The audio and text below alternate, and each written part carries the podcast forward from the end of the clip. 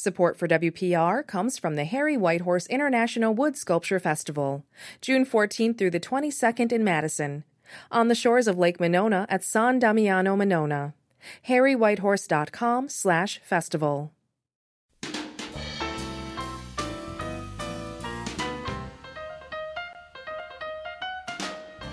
Fasten your seatbelts and turn up your radio. We're going on a road trip. For many in Wisconsin, winter has long been a point of pride. It's a region where people boast of surviving temperatures below zero, battling sharp winds that chill us to the bone, and digging out from blizzards that dump a foot or more of snow on our roads and doorsteps. If you live in Wisconsin, you will at least once in your life be lying on your stomach in the snow, trying to dig out your car with a shovel, a spade, or a spoon, or anything else that's at your disposal, probably at the end of your driveway after the plow comes through. Am I right? Well, let's be real here. It gets cold in Wisconsin, and even the mildest winters can take newcomers by surprise. It's important to know what to expect. Welcome to Route fifty-one. I'm Shereen Siewert. Today we explore the world of winter weather forecasting, separating fact from fiction and answering your questions about what to expect in the months ahead. You can join in this conversation today by calling eight hundred, seven eight zero, nine seven four two or email ideas at w p r dot org. Joining us today is W S A W T V meteorologist Chad Franzen, who is an expert at forecasting the quickly changing weather of Wisconsin. Chad has a master's degree in meteorology from Mississippi State University. He received his American Meteorological Society seal in nineteen ninety-nine, has a Doppler radar certification, and also earned the American Meteorological... I can't say that. Meteorological... It's hard. Me- yeah, you know what I'm saying. A M S. Yeah, the A M S, Certified Broadcast Meteorologist designation. I said it right that time. There you go. That is a professional recognition of the quality of his weather broadcasts, and we are so excited he's here today. Chad, welcome back to Route fifty-one. Happy to be with you. Happy to be in the studio and get to see you for the first time in a long time. I, it has been a long time since we've seen each other. We we had a show together about six months ago talking yep. about summer weather, but we weren't in the studio together, so it's really cool that we're finally... feels like we're finally getting back to normal, right? It, it does, in every capacity and regard, especially as we went through this last summer. You just see the, the higher spirits of people getting out and about and doing yeah. a bunch of things that maybe in the last two or three years they didn't get a chance to. Absolutely. Well, let's talk about the weather. Winter doesn't actually start until December twenty-first, which always seems weird to yeah. me, because by then, of course, in Wisconsin, we've had many weeks of cold weather, often quite a bit of snow. So why is that the date that winter actually begins, when Wisconsin winter weather clearly starts much earlier? Well, you know, it, it's all about how the Earth rotates around the uh, the, the whole universe, and, and the Earth rotating around the sun, and when we're tilted on the axis, when we're tilted in and tilted away. Uh, but there is a part of the weather community that calls it the meteorological winter, which technically starts December first. We started that yesterday, and then that goes for December, January, and February. Those are the coldest months on average. So there is a meteorological versus a... Um, let's say, a climatological part of what is winter versus another. And it all has to do with how it was defined way back when, saying that on this winter equinox, that was going to be the definition of winter beginning. That's the shortest day, length of daylight in the year. Now, for us in Wisconsin, you know, meteorological winter probably makes a little more sense, because we do typically see a little snowfall in November and especially December. And for us to say, well, December twenty-first is winter, we've already had a month or maybe even two months of some winter type weather. And so it really depends on how you want to look at it, but it's all really based on how the Earth's tilting back and forth. You know, we're entering into winter on December twenty-first, and the Southern Hemisphere is entering into their full start of summer on that same very day.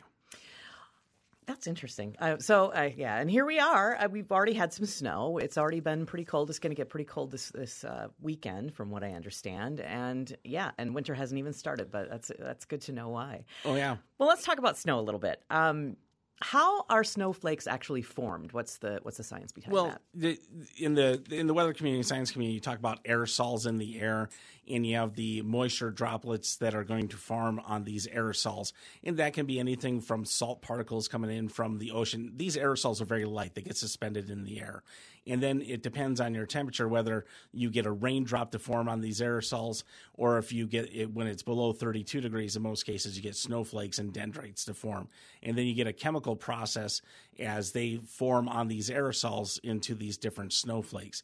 in that chemical process of how this grows is all really kind of dependent on the temperatures. How cold is it versus how close to freezing is it? And that's why you have all the different varieties of snowflakes.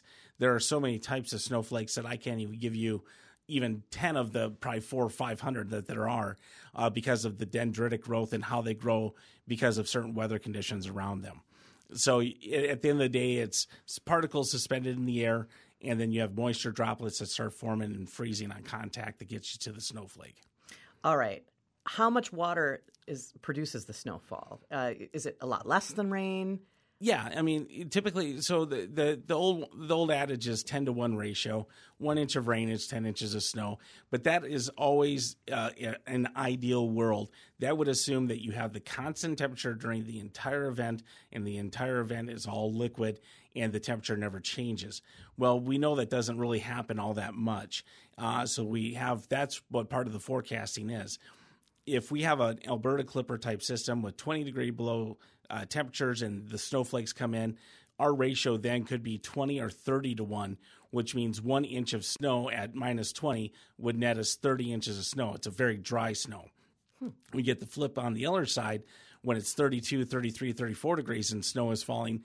That snow to water ratio could be like five to one, and therefore one inch of rain liquid would equal five inches of snow because it's a heavy, wet, compacted type snowfall. Uh, so most people ballpark ten to one, but when we go to forecast for storms, especially these long-duration storms that come in, similar to what we had happen uh, late last week uh, where we had snow, in, or just a couple days ago, snow in northwestern Wisconsin. We were in the warm sector in the rain. We watch those trends knowing where that snow band is going to set up, and in this case it was mostly Vilas, Iron, Ashland, and Price counties where we got the heavier snow, and we see mostly rain in central Wisconsin. Yeah, that's true. What what about the size of snowflakes? Uh, they seem to vary so much. You know, these tiny little ones and then these big. What's the average size, though? Boy, I, you know, that that's a tough one because every little part of the dendritic growth is really dependent on the conditions that those flakes are going through at that time. Uh, and keep in mind, the snowflake may start up at ten thousand feet in the air, let's say. As it comes down through the atmosphere, nothing says that the temperatures are not changing between the cloud base and the ground. And so that's why those snowflakes sometimes can get a little melting if we're in a similar situation a couple days ago where we have overrunning, which is warm air above the surface. So snowflakes falling from the clouds could melt a little bit or become sleet or go back to snow. So it really, de- really depends on what the thermodynamic profile of the atmosphere is, how much of a temperature changes are from the ground to the cloud, and what's happening to that precipitation, or as I call preslopitation particle, as kind of, kind of comes squiggling down through there. Preslopitation. It encompasses so many things. Well, okay, I have to know one more thing about snowflakes before we move on. And they're they're they're six-sided, right? They're, yeah. They're, are they all six-sided? Uh, you know, for the most part, they are. Some of them, uh, depending on how they they have developed, or just like anything else, if if let's say it's falling and it encounters a little bit of a warm air boundary, you may see some of that kind of dwindle away. Uh, but for the most part, that's how that prism in the dendrite grows. All right. I said I was going to move on from snow, but I do have another question. I'm ready. Why does it look white? Because it's translucent, right? Well, yeah, but that's the – so for the most part, you, now there are times you get dirt and snow and stuff like that, and then it's a different color. But the white part of it is because of the visible spectrum and where the light hits it and how it looks in the in that spectrum of your colors. It is white because of – not only because it's translucent, but because also most of the time that aerosol is in some kind of a clear form. Um, there are times, it's been a while, but there are times there's brown snow, and that's when the aerosol in the snow is forming on dirt particles in the air. And that usually happens when we get systems coming out of the southwest, and those particles are basically developing on dust particles that have gotten into the atmosphere from the desert southwest, uh, Arizona, New Mexico, uh, Texas, and, and into western Oklahoma. So we can get some brown snow at times, but that's because of how it's formed on the part- the aerosol is brown to begin with, and that's why it ends up being kind of a brown snow. Uh, Minnesota, and I'm not sure where it was, uh, just a couple of weeks ago, actually had some brown snow fall. I think it was like Coon Rapids. Really? Yeah, so it, it doesn't happen a whole lot, but it does happen, and that's just because of where it forms and how that whole system moves forward. How long does it take for a snowflake to get from the cloud down? Does it does it just vary on like wind speed or size of the flake? What's what's the, the physics teacher in me would say nine point eight two or nine point eight meters per squared. Um, but Way too yes, complicated for me. But it, it does. I mean, think of it this way: whenever anything falls from the cloud, it's subjective to everything that's coming in underneath it, and there's always winds. It's always going to be a question of does it, it. Let's say, for instance, a snowflake drops out of the sky at ten thousand feet in Wausau, Wisconsin, right over the top of our studio right now. Mm-hmm. By the time it gets to the ground, it's not going to be here. It's going to be wherever the prevailing wind has pushed it. Uh, so for most of our snowfalls, it's usually a west or a northwest wind. So it may take it from the studio, and by the time that thing hits the ground, it may be over by Bevent. Um, so that really is one of those things that really makes it hard to know how fast a snowflake is moving because of all the different wind speeds going on in that upper atmosphere. When you're using radar, how how far away is the snow when you're actually picking it up on radar? Like, how far does it go? Is it possible that it's already snowing and you're not seeing it on radar? How does that yeah. work? So Wisconsin, in, in central Wisconsin, we're inherently in this kind of bubble, this no man's land, if you will, because our closest radar sites are La Crosse, Green Bay, you've got one in Duluth, and you've got one in Milwaukee. By the time the radar beam leaves the radar tower, it is always on a tilt. So let's say, let's talk about Green Bay. Green Bay's radar tower is always on some kind of a minimal tilt. So it's always tilted just a little above the surface of the earth. But keep in mind, unless you believe in flat earth society, the earth is curved. So by the time the beam leaves the radar site in Green Bay, when it gets to the Wausau, Wisconsin area, you're about nine to ten thousand feet in the sky. Snow at this time of year, especially stratiform type snowfalls, that snow could be six thousand feet or less. So there are times it's snowing outside and you can go look at any radar you want, anybody's app you want, and it will not show up on there, even though it's snowing outside. That is one of the hardest things for us to overcome as meteorologists, especially new coming into an area where there is this kind of hole in the radar beams. And it's not necessarily a hole. It's just that you're missing out on about the last ten thousand feet of information. You look at that from the summertime, and it's the exact same thing when it comes to tornadic signatures and hook echoes. Storms have updrafts and downdrafts, and they're very powerful in the summer. So usually we see some kind of a hook echo effect going on at ten thousand feet. But snow, stratiform type snow, light snow, um, Arctic front snows, that can all happen below the radar beam. So it could be snowing in Wausau, and the radar looks clear. And that's so that's why. a that's a huge forecast challenge um, for uh, it, Wausau, Wisconsin is not the only place this happens, but in our area, it is a huge challenge for us in the winter. So that's why that happens. That's interesting. I, I always wondered why. Hey, why is it, why am I not seeing it on the radar? Yeah. Now, now I know. You used a word though that I don't know. Strat, strat, strat, stratiform. What, yeah. what does that mean? Uh, so cloud layers are all different types. Stratiform means everything's in a layer. So then if you're going on a – this is the best part. Okay. If you're going anytime on a plane trip and you remember this conversation. Okay. When you go in and out of cloud decks, mm-hmm. those are changing in stability classes. And if they're all layered and you look across and you're going into one layer of clouds and you can see and it looks straight as an arrow as you go into the cloud base, mm-hmm. that's a stratiform type cloud. And anytime you're in a plane, you go in and out of those, you're going to get a little bump because you're changing a stability class in the atmosphere. Uh, so I, I can make it really fun for people when they fly with me, or I can make it really boring for them saying, hey, get ready for a big bump. We're going through this stratiform cloud mm-hmm. layer. Uh, and that's usually, unless we have a system from the southwest, which is one of those heavy snow producers, but more, for the most part, we're getting some kind of a stratiform or a, a cumulative stratiform type event coming in from the northwest. That's so interesting. I, I, I fly a lot, and I'm not really a, a super great flyer. I'm still nervous, even though, no matter how many times I fly. And now I know why, what that now bump is. Now you know to be prepared. It, yes, and, and I don't have to be scared about it, right? Nope, not at all. All right, very good. You're listening to Route fifty-one. Our guest today is Chad Franzen from W S A W T V. Coming up, we'll hear about wind chills, how blizzards form, we'll hear about lake effect snow, and we'll find out what ordinary people like us can do to predict winter weather. Join in the conversation by calling us eight hundred, seven eight zero, nine seven four two. Your questions are welcome. You can also send an email to us at ideas at W P R dot org. I'm Shereen Siewert. This is Route fifty-one on Wisconsin Public Radio.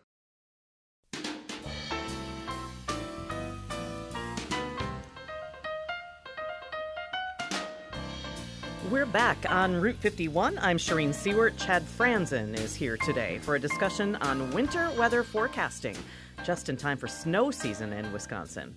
What would you like to know? You can email us at route fifty-one at W P R dot org or join us by phone at eight hundred, seven eight zero, nine seven four two. So I'm just a normal person who doesn't know anything really about weather. A normal, wonderful person. You're something else.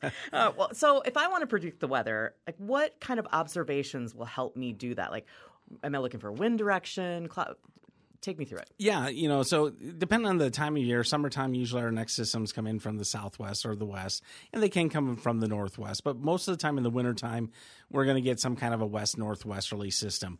And uh, one thing that you can always notice as storm systems approach is by looking at the cloud deck and seeing what the clouds look like when they first start streaming in, and then you'll watch those clouds get lower. So as a storm approaches or some kind of a storm system, usually you see those high, thin, wispy cirrus clouds come streaming in, and that can usually happen twenty-four to thirty-six hours in advance of some type of storm system.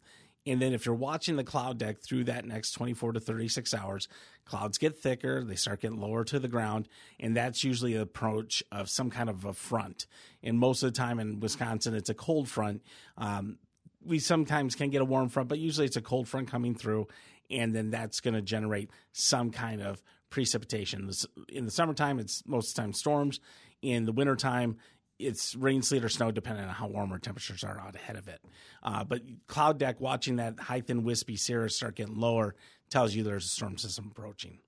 Is there typically a calm before the storm? I mean, is that is that a thing? Or uh, yeah, I mean, I, I like to refer to that a lot, um, mostly because of usually when the storm system comes through, you're going to get some wind with it and or some kind of rainfall and, and, and snow and stuff like that.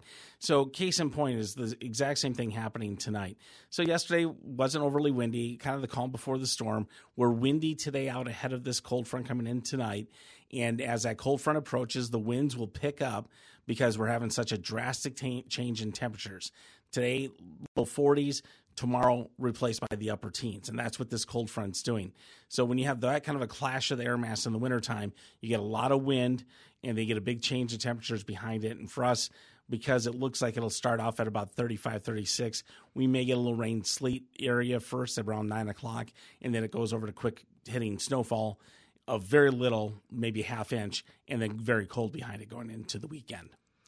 Does the color of the sunset really uh, hint at what's happening in the weather the next day? You know, there's those those old sayings about, you know, red skies yeah. at night, sailors delight. Does does that really tell you anything? Uh, it, it'll just really de- be dependent on what kind of a storm system, because that's all about how the rays of the sunlight are being refl- uh, refracted.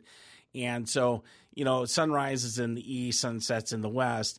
If the cloud deck's moving through at the right time, you're going to get the scattering of the rays. So that doesn't necessarily mean that that's going to exactly happen. We had a little bit of a red sky last night going on, yeah.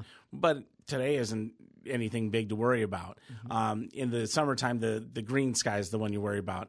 Well, in this part of Wisconsin, we don't usually get a whole lot of green skies in the summertime before summer severe weather type s- systems. So it, it's one of those sayings that people use, um, and it, it's one that maybe at points does have some credence to it, but that isn't always one hundred percent by any means. Okay. All right. Well, thanks for clearing that up for me. so. Sure. Tell me about wind, wind chill and how it's calculated. I have friends in the South who have absolutely no concept of what wind chill is and why it can feel colder than it actually is. Well, yeah, you know, and, and I'll go back to, I think it was two thousand one when the Weather Service changed how the wind chill worked. The wind chill used to be calculated at the top of uh, what was an anemometer and a pole, and that I believe was at thirty-two feet in the air. So unless you're uh, like double the size of Shaquille O'Neal or something, you're never going to be up in that part of the atmosphere. So the wind chill chart changed and the calculation changed to get it closer to where people live. And so they changed it to the average person, which at, at that time and at this time today is six foot tall, which I still aspire to be as I grow older. um, but so the wind chill is all based on what happens to the body when the wind comes through and gives you the cooling effect on the skin and how the body reacts to trying to keep you warm. That's why when we get into windy situations like tonight for the Wausau Holiday Parade, we're encouraging people to wear layers. Temperature-wise, it's going to be in the mid-thirties, but it's going to be a little breezy. You get the mid-twenties. But the layers, if you're wearing multiple layers, that breaks up that cooling effect from your skin, because you don't have the skin releasing a lot of heat through just one layer. It's going through multiple layers, and you get kind of a thermal insulating blanket at that point. What's behind temperatures dropping so quickly, so fast?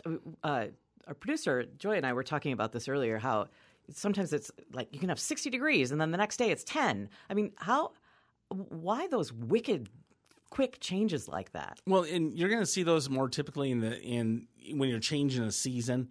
Uh, so if you think back, uh, early November, we had sixties and seventies, and it was like, wow, I would have loved to have this in October when it was kind of cold, you know. Right. Uh, but when you get into changing seasons, the Earth is resisting the change of these big temperature contrasts. So when things are changing and you start making the change into seasons, you get these wild and quick swings. And it doesn't just come through one day. Now, there's been times in the past that we'll have a cold front, we just get cold, and that's how winter hits. But look at this winter. We've had snow, we've warmed up. It's usually the quick changes like that is because the Earth is resisting the change. When you make that change and the final change, then you'll notice that you don't have those rapid warm-ups, the cool-downs for several months until we get around to spring. So case in point is, think back the last couple of weeks. We were cold in the middle of November, and then we got warm for three or four days. Then we got cold for three or four days. And now we're warm for a couple of days. Now we're cold for four or five days. So if you think on a, on a, on a seven-day weekly basis, we're warm now about two out of the seven. At some point when the Earth makes that final shift and the winter weather pattern sets in, we'll pretty much be seven cold days out of seven. And that looks like it's going to happen here in the next ten days. Boo. Yeah, that's going to happen at some point. I know. It's inevitable, right? Well, I'm weird about this, but I love hearing thunder with snow. There's just yeah. something kind of magical about that when you're laying in bed and you and you hear that. Uh, it doesn't happen very often, though. But what causes the thunder and and thunderstorm in particular? Oh, you know, it's a very dynamic event. We don't get it all the time in Wisconsin, but we'd probably see it once or twice every couple of years. Uh, and it's usually going to be a, some kind of a system coming in from the southwest that is bringing in uh, deep Gulf moisture. You've got a lot of upper level wind support with it. And as it's tracking into Wisconsin, the temperature profile, usually at this point of the year, northwestern Wisconsin gets a little cold and southeastern Wisconsin stays a little warmer. That's usually where the jet stream kind of sets up. So it could be thunderstorms for Milwaukee, but it could be temperatures in the upper twenties in Wausau. And because the temperature at the surface is in the upper twenties, but everything above it's in the thirties and forties, you still get those dynamic type, what would be thunderstorms. It just becomes snow because at some point above the ground, it's below thirty-two degrees and you get it to fall as snow. Uh, so you get these dynamic snow rates where you could have one or two or maybe even up to three inches per hour of snowfall, and it really dumps a heavy snowfall in a quick period of time. Hmm. And so it, we we have lightning too. Then we lightning, just don't really yeah. see it very much. So. No, you know, and the the a lot of the reasoning for that is, as we talk back to the stratiform stuff, snowfall events are usually like summer severe thunderstorms and summer storm events. You have the big towers going up on the on the west side, and you have sun off to the east, and then the storms come through, and you can still kind of see because of the daylight in the wintertime because the sun angles drop so much, and you've got more of a stratiform type precipitation where it's a thick cloud deck. It's hard to see the lightning. If you're going to see lightning and snowfall and thunder snow, you have a better chance of actually seeing it at night because you get a better chance of scattering and reflecting the rays because of the fact that you're not having any ambient daylight behind it. Hmm. That's interesting. I, I just that's just a cool phenomenon to it, me. It is. You know, yeah. and when you hear thunder snow, it's, it's one of those things that's unmistakable. And as a meteorologist, thunderstorms in general always have me on edge because thunderstorms can do so many things. But thunder snow is the one time I can usually let my hair down, what little I have of it, because I know there isn't going to be a severe component to it. Um, but having said that, if there is a significant thunder snow event, it's the same thing as any thunderstorm. Lightning's an issue. Uh, it doesn't usually strike the ground in a thunder snow event, but it's still something that we would, you know, hey, enjoy it, but stay inside and enjoy it. But you're not going to have a winter tornado is what you're uh, saying, or can you? Well, if you look back to December fifteenth of last year, we had already had twenty inches of snow in the Wausau area that had melted, and then we had a tornado outbreak. That's so, right. you know, I, right. I wouldn't say that's a winter tornado, but it was one of those things that if you would have told me a week before, even as a pro, as the modeling setting up, a week before that, it was like, oh, tornadoes, Wisconsin, central Wisconsin, mid-December? No. No. Mm-hmm. And then as the days were approaching, it's like, yeah, I think there could be a chance for some severe weather. Uh, but we had been melting so much snow up until that point. Usually that kind of cools the atmosphere, and the modeling tracks a little farther eastward because the all storms kind of want to live. They want to go to warm and uh, hot and humid areas. And when you're cold pooling and melting snowfall, you're getting to that point where it's going to push the things farther east. And it never really did. It stayed right in central Wisconsin. And so on the record books from last year's season of snowfall in the Wausau area, I think our total was sixty-four inches, which is about on average. But we melted about twenty of it right before that December fifteenth event. It took about ten days, and we took and melted about twenty inches of snow total. Oh. So by the time that December fifteenth event hit, there's a little snow in piles here and there, but the ground was clear. And it was uh, one of those things that, God willing, never happens again, because uh, last I saw, I think there was f- eight or nine in our area, and then you still had some outside of central Wisconsin. Mm-hmm. Mm-hmm. Very scary thing to go through at any point, but keep in mind the more dangerous tornadoes obviously are always at night because of lack of see- being able to see it. Well, in central Wisconsin on December fifteenth, our sunset is four sixteen. Everything's at night at that point. Everything is at night. Good point. Good point. One question I wanted to ask you is why weather always seems to shift from the west to the east. My youngest son lives in the Twin Cities, and he'll call me and say, get ready, because it's snowing like a banshee here. And um, and I'm like, oh, great. You know, a couple hours from now, here, here it's coming. So why is that, or am I mistaken? Well, you know, that's just the modeling, uh, tracking and, and developing and coming up with consensus on how things are evolving. So in the old days, and in the old days, I'll use in this case, back when I first started in the late nineties, you only had a few models that did so many different things. And usually it was really, truly dependent on the forecaster to come up with a consensus. As modeling technology has gotten much better, you have more data points, more models are ingesting more things. Uh, whether you want to or not, most uh, most smartphones are allowing data from your phone to go into computer modeling with pressures and temperature differences. So the modeling is getting so much better, but what that does is it changes the forecast a lot quicker. It used to be if we saw a change twenty years ago, we thought we saw a change four or five days out. We'd let a day go by and then make that change to the forecast. Now with how dynamic things are and modeling running, some models are running every hour, our forecast could significantly change in a twenty-four hour or even less than that time frame. And one case in point is from just the last couple of years, National Weather Service started issuing snow squall warnings. Mm-hmm. Think back to the one on the north side of Wausau last year, drive home time, four thirty-six. Quick hit of snow, poor visibility, a lot of wind, and a lot of car accidents. Mm-hmm. Modeling can't even really predict it that quickly in, in a snow squalls type situation. But that's as quick as the science can get is going into those kind of events. So when the forecast is changing, it's, this is the, the, the problem we have as meteorologists. We're changing the forecast based on what we see in the science. But to the average viewer at home and listener at home is, you were wrong because your forecast didn't change fast enough to allow this to happen. Right. And and that's where that's a public perception thing, and it's also the, a problem with covering about nineteen counties in this area. We know from north to south in our area that we cover what's happening in the Northwoods in this point of the season is so much different than what's happening down south. They'll get heavy lake effect snow, and it could be sunny and fifty down south. Um Mm-hmm. So when we're changing forecasts, we're changing based on the modeling information available to us, and you're going to see changes in the forecast happening right up until the event's knocking on the doorstep because we have the modeling coming in that much more quickly these days.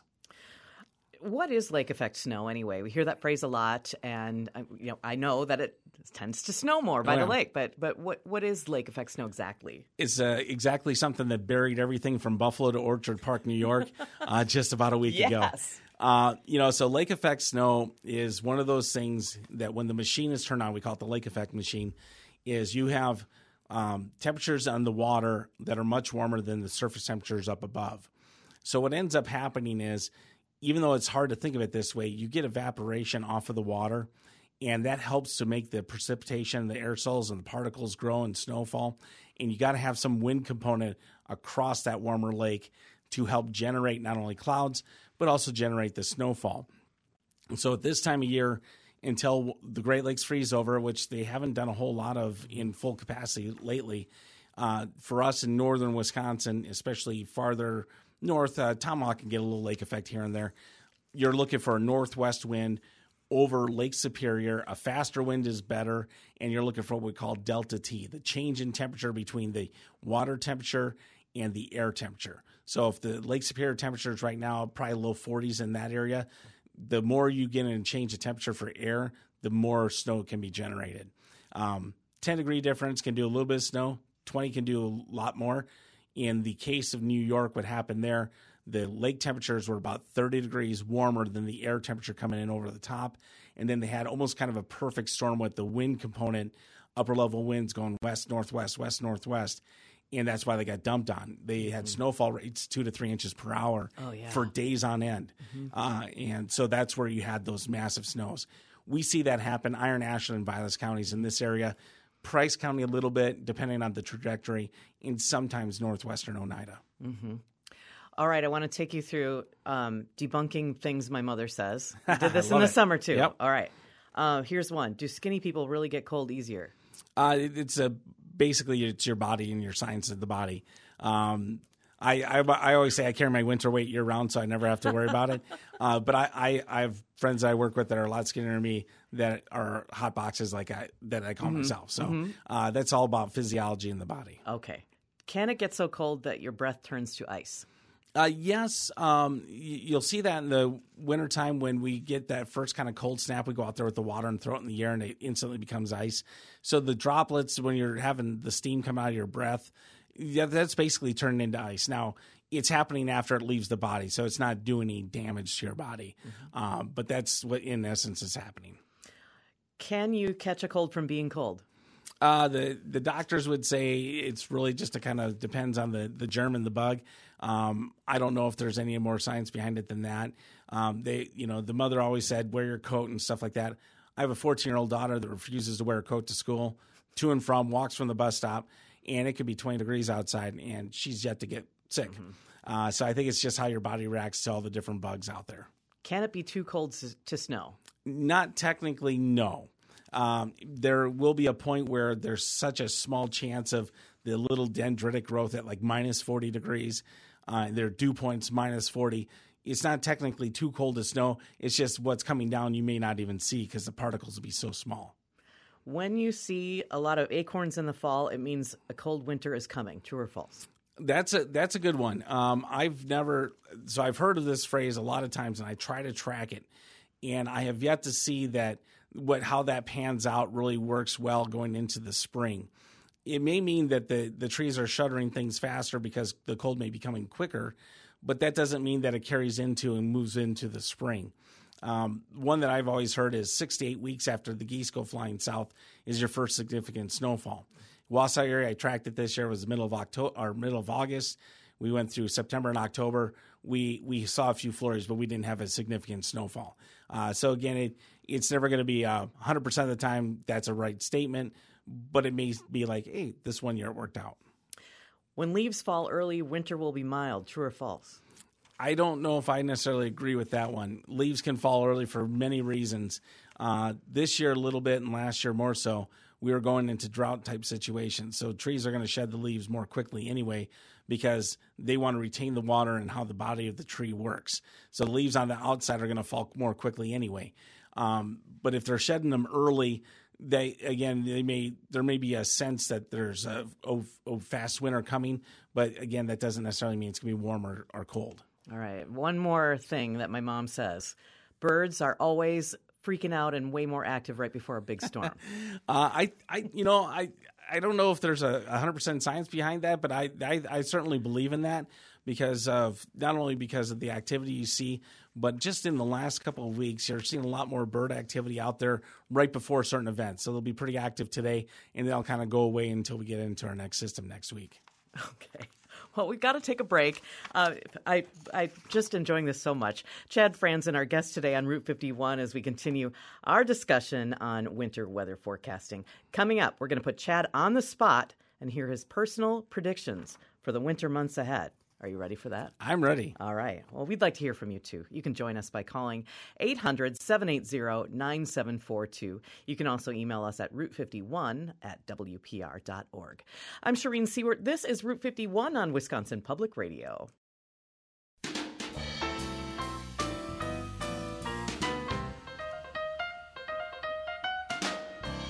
We're back on Route fifty-one. I'm Shereen Siewert. Our guest today is W S A W T V meteorologist Chad Franzen, continuing our program on winter meteorology.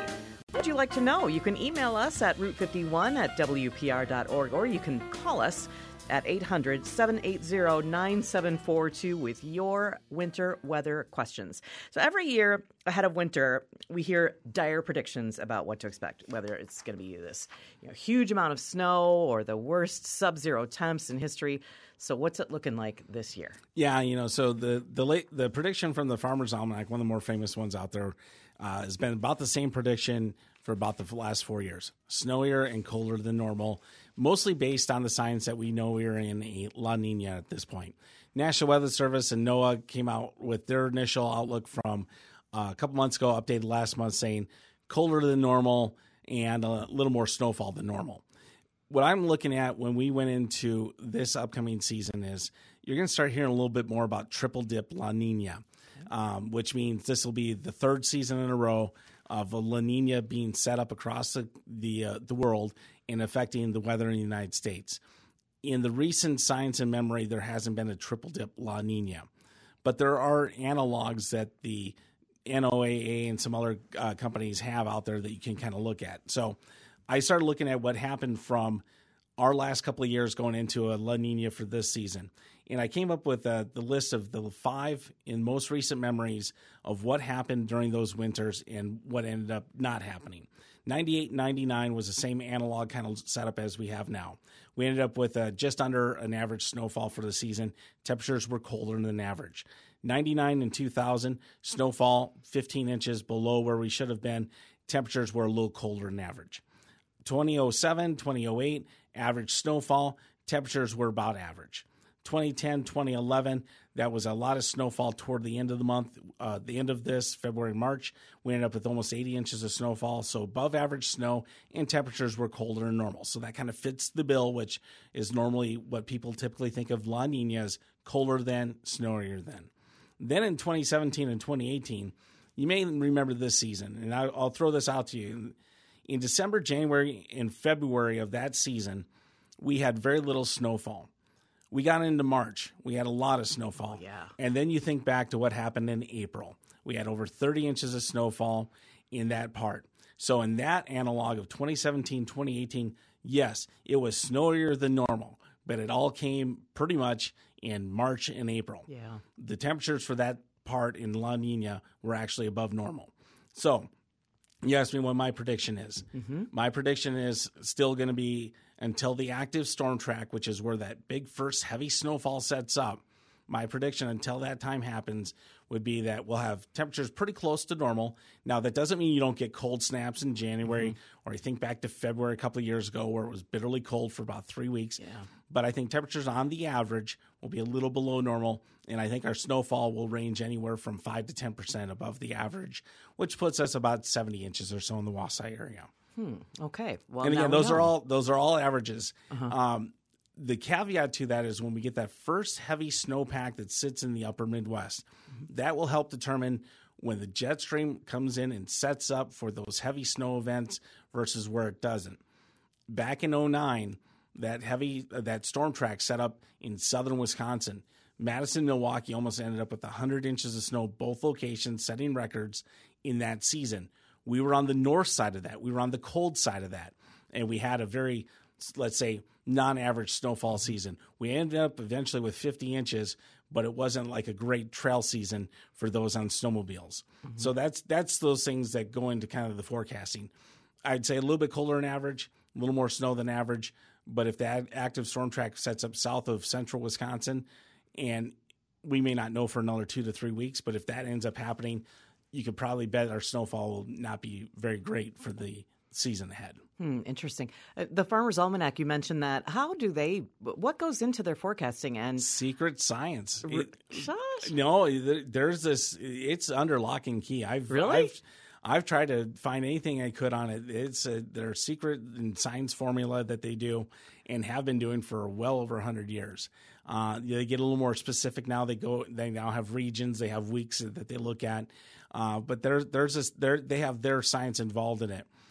But having said that, they're putting out a print thing about three or four months before the winter hits, and then they have to ride and live with it. And if you are betting your stuff on a Farmer's Almanac, whether you believe it or not, just don't hedge your bets on the Farmer's Almanac, because it is going into print before anything happens. Check whether it's a T V station or weather service or anything else.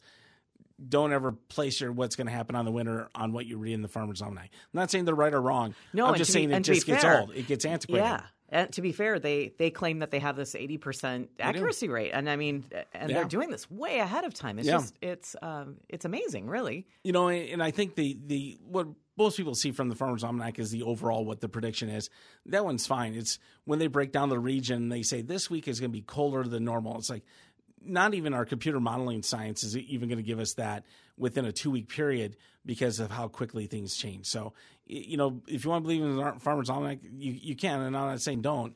It's just that if you go by the week by week and what they're doing in each region, don't necessarily believe that that's going to happen, because that is, that's taking a shot in the dark. It really is. Hmm, that's interesting. What about those home weather stations? Are they accurate for forecasting? Uh, you know, so you're, what what happens with the home weather station is that is a real-time product, and so it is telling you what's going on.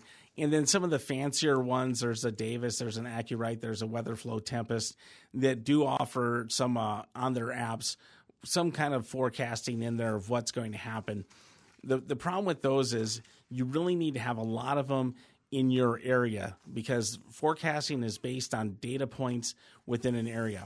So if you live out, let's say, in rural Marathon County, and nobody around you has one of those high-end home weather stations, when it's giving you a forecast, it's really not giving you something that could be as good as when there's more weather stations to get more data points to forecast the weather from. Mm. Um, so the more data points, the more forecasting stations and tools, the better off your forecast should become. Have you ever been really, really dead wrong about a forecast? Oh, yeah. Yeah, absolutely. What goes wrong? What can go wrong? There, there's so many things that go wrong. In in the summertime, the summertime, we always err on the side of caution. If there's a chance for severe weather, we're always going to take that seriously. That That is just standard M O. You're going to do that because people need to know. The last thing you want to read about and, and hear about is someone is out there playing softball or baseball and people get hurt during a tornadic event or severe thunderstorm event that you've talked about for three days leading up to it, and they just didn't hear it or didn't know. Mm-hmm. Or you talk about for three days leading up, and not a cloud in the sky forms. Mm-hmm. And you also hear it from that side. And, and those are that is really a limitation of what computer modeling does. Modeling does not predict thunderstorms per se. It predicts conditions favorable for them to form. So in the summertime, when we have a busted forecast, if you will, we probably have predicted strong to severe thunderstorms, and the front comes through, and one or two happen, and then you get a twenty-degree dew point difference, and it feels really nice on the other side. But people say, oh, what happened to all the severe weather? Wintertime is all about – it's not so much how much moisture is coming up with the system or available for it. It's what are the temperatures doing, and then there's a little thing behind that on the backside of low-pressure systems called dry slotting that could come in and cut the precip off real quick. So what we're looking at is how long is it going, how long is a precip going to be there? Will it dry slot? And is it always going to be snow? And so there are times where, you know, we'll put together a forecast, and, and I'm the first one to go on there and say, hey, uh, this is what my forecast is. Next day, if that didn't pan out, here's what happened. Doing the best we can. We'll get it the next time. Um, I look back to the spring of twenty nineteen when we had all that snow in February, mm-hmm. fifty-four inches of snow. Fell in February. The shortest month of the year had almost our entire season average of snowfall within it. The modeling was astounding. It said one to two inches here. It was perfect, one to two inches here. And then in the fall of twenty nineteen, forecast modeling for snow was horrible. And so after the first couple of watching, and, you know, we will also kind of look at what the weather service is doing. And so we try to stay within some consensus. You don't want to be the person saying, you know, weather service, everybody's talking about ten to twelve inches of snow, and you want to be the person saying it's only going to be two, because chances are it's not going to be two, and it may not be ten to twelve, but it's going to be closer to that range. Mm-hmm. And so when we're going into wintertime, it's in, in at our station, Channel seven, we have an internal discussion. We play good cop, bad cop. What's the good of this? And that's we call First Alert Weather Day. We put that out to let people know weather is going to affect you this much more today because of this. but we play good cop, bad cop. What's the good news? Uh, I the modeling's consensus. The Weather Service, we're close to it. That's the good news. Then we have the bad cop come in.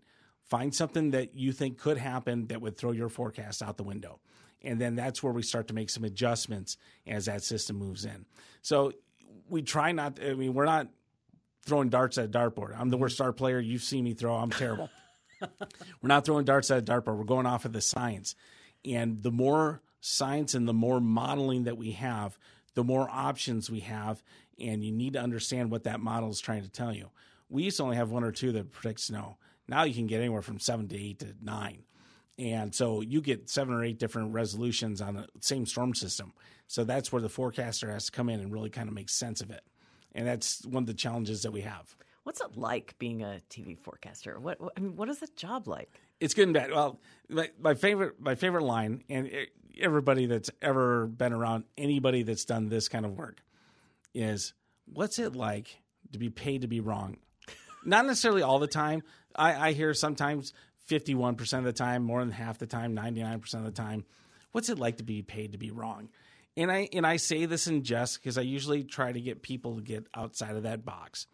And my, my responses every time is, well, we weren't good enough to be politicians and we weren't good enough to be attorneys, so we became weather people as paid liars. And they stop for a second. And I'm not, and, and I'm not pointing fingers, and I'm not trying to I'm not saying that attorneys, politicians are liars or anything like that, but I, I get those people to stop and look outside that box for that one split second. And when I see the smile, I know I've gotten them. Mm-hmm. I said, we do the best we can with the science that's involved. And then we say, what did we get wrong? And if they can give me a specific or what happened, I will tell them exactly what happened, or I will encourage them next time to make sure that we are covering a huge area. Make sure you're watching specifically for your area and not hearing the general overall minutia of what you think you're hearing. Keep in mind, we're trying to convey weather in three minutes. Mm-hmm. And what's happening is happening north-south a lot different. So we try to break it down the best we can, and that's why we always are, hey, come online, check us out online, stuff like that, because we can be a little more detailed in online stuff. But it's always – you're always paid to be wrong. And it's like, I wish it was that way. And I think about how many times I've seen you or the other guys outside shivering, mm-hmm. doing the forecast oh, yeah. from outside. What that – I mean, what does that feel like? How, how much do you like that? Well, you know, being on the elements is one thing. And and, and I, I, I the, the old person in me is like, well, I, I, I don't understand it, but I do because – In, in the wintertime, we don't want people out traveling, right? So that's why we're out there freezing. And and we we take one of our vehicles. We have a driver, a four-wheel drive car, and we have a reporter or a weather person driving next to them. And we're driving the roads not to go drive the roads and say, oh, well, this isn't a big deal. We're driving the roads to let people really see real time what is going on and that how bad it really has gotten. And that, you know, when we encourage people to stay home, it's not because – we're just trying to get ratings or anything like that. Mm-hmm. We're encouraging people to stay home so we don't have a, a million accidents. It always seems like when we go into the winter season, those first couple snows, and we haven't had a big snowfall in Wausau yet. The highest one we've had was just about three inches. Mm-hmm. But it's like everybody forgot how to drive over the summertime when it comes to winter types of precipitation. And so when we're driving out there, it's like, please be careful. Please headlight beams on low. Um, Take your time, allow for extra time, and pack your car. So in case you do get stuck, you can get out. And that's where it's always the, the hardest thing this time of year is reminding people to slow it down. No cruise control when there's ice on the road. Right. And and take your time and have patience. Snowplow drivers, God love them. They do a great job. Mm-hmm. Give them their distance. Stay back. And especially this time of year, Um, there was just uh, an accident with the state trooper. Uh, I think it was Kenosha or Fond du Lac just about a week ago. Icy conditions. When it's icy out and you've got traffic around you, or even if you don't, keep in mind the state laws, you know, you have to pass. You have to go around. If you're on a four-lane road, you have to get in that other lane. So for whatever's not happening in the right lane, you got to be outside of that. Most of the time this time of year, it's probably going to have a state trooper attached to it, whether it's a car broken down or whatever it is. You have to be able to accommodate for bad road conditions, navigating into a lane of traffic, and making sure that that trooper or whomever's out there is safe. And that's where I really encourage people to slow it down and take your time. Um, winter driving is no fun. I don't think many people enjoy it. It's a dangerous thing, mm-hmm. um, but it's Wisconsin. And if you look back, we had some snow in Wausau in October, wasn't much, and that could be six months of snowfall for the season. Well, you obviously love your job, and it's just been a, a joy to have you in the studio. Thank you so much. You're listening to Route fifty-one. I'm Shereen Siewert, extending a sincere thanks to our guest, W S A W T V meteorologist Chad Franzen. Our producers are Joy Ratchkramer and Kate Spranger. Joy is our on-air producer today. Our executive producer is Rick Ryer. W P R is listener-supported. Your gift makes Wisconsin Public Radio possible. Consider giving today at W P R dot org or eight eight eight, two oh two, two five five two. Thanks to John Altenberg for the Route fifty-one theme. You can hear the archive of today's program and previous programs at W P R dot org slash Route fifty-one. We'll be back next week, but until then, we're heading out of town. Thanks for listening.